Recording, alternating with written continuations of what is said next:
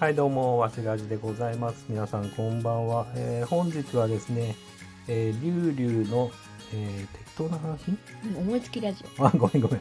リュウリュウの思いつきラジオの、えー、リュウリュウと一緒に撮っております。えー皆さん、こんばんは。オ。こんばんは。というわけで、今日はですね、え2人で、えー息子のね、リュウリュウと、えーシン・ウルトラマンの映画を見てきました。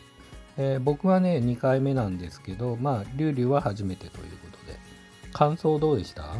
まあ、迫力があって普通に面白いですよね。なんか、リュウリュウがなんか、なんだろう、作りながら作って話してるっていうか、なんかいつもと違うね。まあいいなんか。か、いいじゃないですか。リュリュウって呼べばいいのか。はい。でもね、その、あれですよね、大人はね、今回、シン・ウルトラマンの CG がね、しょぼいとか、まあ、シン・ウルトラマンのね、制作費が少なくて、まあ、ちょっと正直ね、ちょっと CG のクオリティどうだどうだったのかなっていう意見もありつつも、やっぱり子供のね、意見が、は、まあ、迫力があったって感じ？あまあ、そうですね。あと、普通にですね、うん。あの、し普通のウルトラマンの映画と比べてみてくださいよ。クオリティとさどうなってるんですあかそういうこと？慣れてる子はもうこれですごい迫力なんですよう。んなるほどね。だから、それ考えたらもう、クオリティ的にはすごい高いと思うんですけどね。どね。まあね、最近のウルトラマンは正直ね、すごい頑張ってるし、ね、模型とか、何、あの、セットをね、しっかり作って、まあ、すごく僕は頑張ってると思うけど、子供から見るとね、あれがね、ちょっと、やっぱね、特にね、うちの子10歳になってるから、物足んないってこともあんのかもしれないね。古いですよ。古い古いっていう。なるほどね。そういうことなのね。なるほど、なるほど。そういう感じ？はい。うんあとね、一応、新ウルトラマンの感想として、こうな、なんだろう、息子の前で言うんだけど、長澤まさみのね、カット割りとかがちょっとエロいとか、まあね、お尻叩いたりね、その辺がセクハラなんじゃないかって意見だったりとか、えっと、あと、カメラ。で、今回僕は息子と一番ね、大きなスクリーンで見てきて、まあ、映像のね、綺麗なところで見てきたんだけど、そのカメラが、まあ、えっと、今回ね、何台もカメラを準備したから、中にはね、iPhone かなんかで撮った映像も流あの流れてるというかあの使用されてるという話での画質が悪くて気になったよって大人もたくさんいるみたいですけどその辺どうどうだったっていうか。だから大人はねそうやって文句というかまあそうやって評論する人もいますけど子供的にはどういう人、まあ別にあの画像が悪いわけではなく、普通にクオリティ高いし、うんうん。あの画像もいいですし、うんうん。あと最近のスマホはすごいあの画質がいいので そんな気になるほどの画質ではないと思うんですよね。別にあの、の見れないほどの画質ではないのでう、んいいと思うんですよね。なるほどね。俺も正直、それ、まあ、1回目も正直気になってなくて、で、それはもしかしたらスクリーンの問題だったのか、今日今回って結構大きいというか、なんかちょっと名前忘れちゃったけど、結構はい。でかいね、スクリーンで見たけど、俺も逆にどこがこの iPhone で撮ったのか、撮ってないのかって、俺正直全然わかんなかった。だから、俺は全然気にならなかったし、だからなんか十分いいんじゃないかな。まあね、カメラ、あとカメラカットのね、カメラ割りの件でいろいろね、言われてはいるけど、まあ僕は全然気にならなかったかな。リセあと怪獣とかどのバトルが一番良かったまあやっぱあのー最初の 2, 個2回目の戦いが普通にクオリティとかの関係なく、うん。普通にかっこいい戦いだったなとは思いますね。その後はもう宇宙人とうんうんうん。しか戦わないので、うん。ちょっと、うん。前半部分のやっぱ怪獣とのバトルが良かった、うん。そうですね。2回目のやつはパンチネタバレしちゃっしちゃってるけどパンパンチ。はい。で倒すようなシーン、まあそんな感じなので、うん、もうちょい光線とか出すような感じがうん。かっこいいかなと。2回目ほらぐるぐるぐるっつってキック入れるじゃんはい。あの辺とかは？ちょっああれは普通にちょっと、えー、えー、みたいな。驚きましたね。ちょっと笑いかけましたねだ。ってささっきはあの何？テレビシリーズ最近のでもさすがに子供は物足んないまあクオリティ上が上がりつつも物足んないって言ってたけどそれ以上になんかなんつうの？あんなのアニメチックというか漫画チックというかああいう表現ぐるぐるぐるボーンみたいな でもそれはさすがにびっくりしたって感じ僕もびっくりしましたよ。他はね結構リアリティあるね。演出もたくさんあるし、迫力あるかなって感じだね。うん。確かに怪獣はねやっぱりね男子的には燃えるよね。はい、うん。思いますよ。あの前半特にねまあうん。いろいろネタバレできない部分もあるけど、前半こう畳みかけてこうポンポンポンポンって最初ね怪獣の紹介的にねいろいろ出てくるしね。あれだけでかっこいいですよ。うん。他になんか印象に残ったシーンある？あのー正直あのーちょっとあのー考察とかでゼットンが出てくるとか言われてたんですけどうん。もう想像の100倍ぐらいゼットンでかかったですうん。ねなるほどね。100倍以上もでかかったですよ、うんうもんうん。う。そうびっくりしました普通に。なるほどね。はい。なんかさこう正直パパは先に見たから1週間前にね、はい。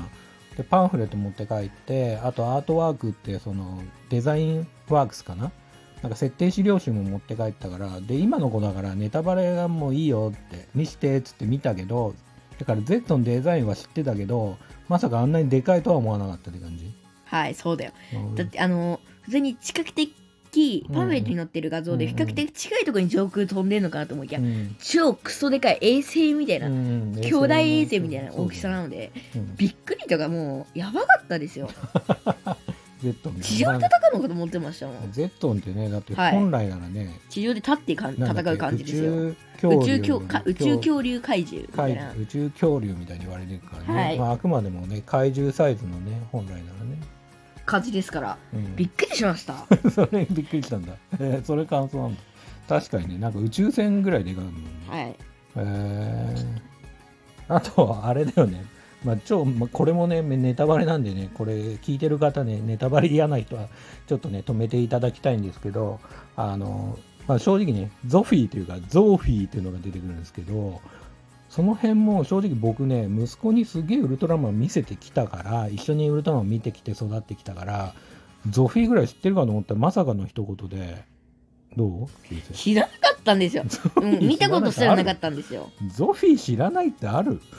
まあ確かにさその太郎とかウルトラマン太郎とかエースとかレオとかみたいになんか単独作品はないけど結構重要なキャラクターというかでも映画登場してても、うん。あんま記憶がないんですよ。そんな主役キャラでもないので、まあねまあウルトラマンに出似てるかもしんないけど、うん。普通になんかえなんかリメイク的なやつなのかなとか思ってなんか重要なキャラじゃないと思ってたんですよ。あなるほどね。あとうん。普通にゼロ世代じゃなくてもう一つ上の世代なので ギリギリ。世代じゃない。ギリギリなので見てあんま見てなかった。ギリギリ見えなくてうん。そこそういう面もありますよウルねトラマン銀河ね。はいでなんかさウルトラマンゼロの映画にはさ多分ゾフィー出てくるんだけど別になんかそんななんつうの？ウルトラマンに似てる人が光の国にいるなぐらいの感じ、そう。もうなんか あのちょっとまあなんか確たまに登場する人的なうん光のなん国かねウルトラナン兄弟の長男みたいな言い方だったり、ね、光の国のなんか宇宙何？それの隊長みたはいいな、ね。宇宙なんとか連隊だっけ？ねなんとかね隊長って言ってたからね。ウルトラの父と同じぐらい偉いみたいなね。そう。ウルトラの父を引き継ぐみたいな感じのなのにまさかのゾフィー知らねえっていう。そうびっくりした。こんなにウルトラマン見てんのにって銀河とか X とか多分オーブぐらいまでかな。まあその3つぐらいはね多分見てるかな、うん。ガチガチに見てるガチガチ見てて映画館も見に行ってたのにまさか知らないっていう。それも笑ったけどまあそうね。そんなもんかな。あと他に印象残ったとこありますかね？あのー龍君。超超超超ネタバレなんですけど、うん。あのー最後うに、ん。どこのシーンかは言わないんですけどブラックホールみたいなのができるんですよ。うんでその0.00004秒4秒みたいな感じだったんですけど、その時間が意外に長くて、描写が長くてしかもウルトラマン重力を操れるので、あのー普通に逃げ出せるとは思うんですけどブラックホールぐら。いなら、でも逃げ出せないぐらいの、うん。あのーあのまあ、吸収力って普通のブラックホールレベルだなって感じはしましたね、うんあとなんであのシーンだけ時間が長長かったのかなとは思いました、あとテレビでちょっとうん。ちょっと見かけたんですけど、うんあの確実かはちょっとあのよく知らないんですけど、うんあのなんかあの一つ説があって重力が重ければ、あのうん、重力が強ければ強いほど時間の進み方が遅いみたいな説があった気がするんですよ、うんうんその説が説があるとすれば、あのーそのそ投稿だけシーンが長かったりに成立がつくんで、でもだとしても相当強い重力なんだなってことは分かりますようね、ん。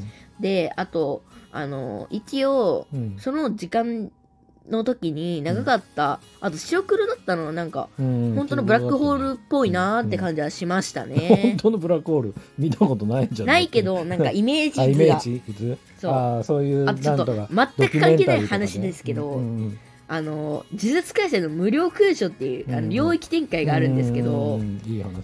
あのその話時のうん描写が白と黒なんか「てんてんてんてんてん」みたいな感じなんでなんですよ。のそのシーンと結構似てたなーって感じはしましたね。なるほど。ってな感じですかね。あのまあ新ウルトラマンについてはまあそうですね。まあこんな感じでまあ親子ねパパも息子もどちらも楽しめる映画かなというふうに思うんでまあいい映画かなと思います、まあ、ぜひね、えー機会がありましたら、えーご覧になってみたらどうかなっていうふうには思います。散々ネタバレしてるけどね。はい、最後まで見てる人はもうネタバレ、もうあの見てる人がほとんどだと思います。そうね。あとは現代っ子ですよ。まあね。現代っ子がこのチャンネル見てるかは知りませんけど。確かに全然聞いてないから誰も。まあそんな感じですかね。はい。というわけで本日も最後まで、えーお聞きくださってありがとうございました。それではまたさようならバイバイ。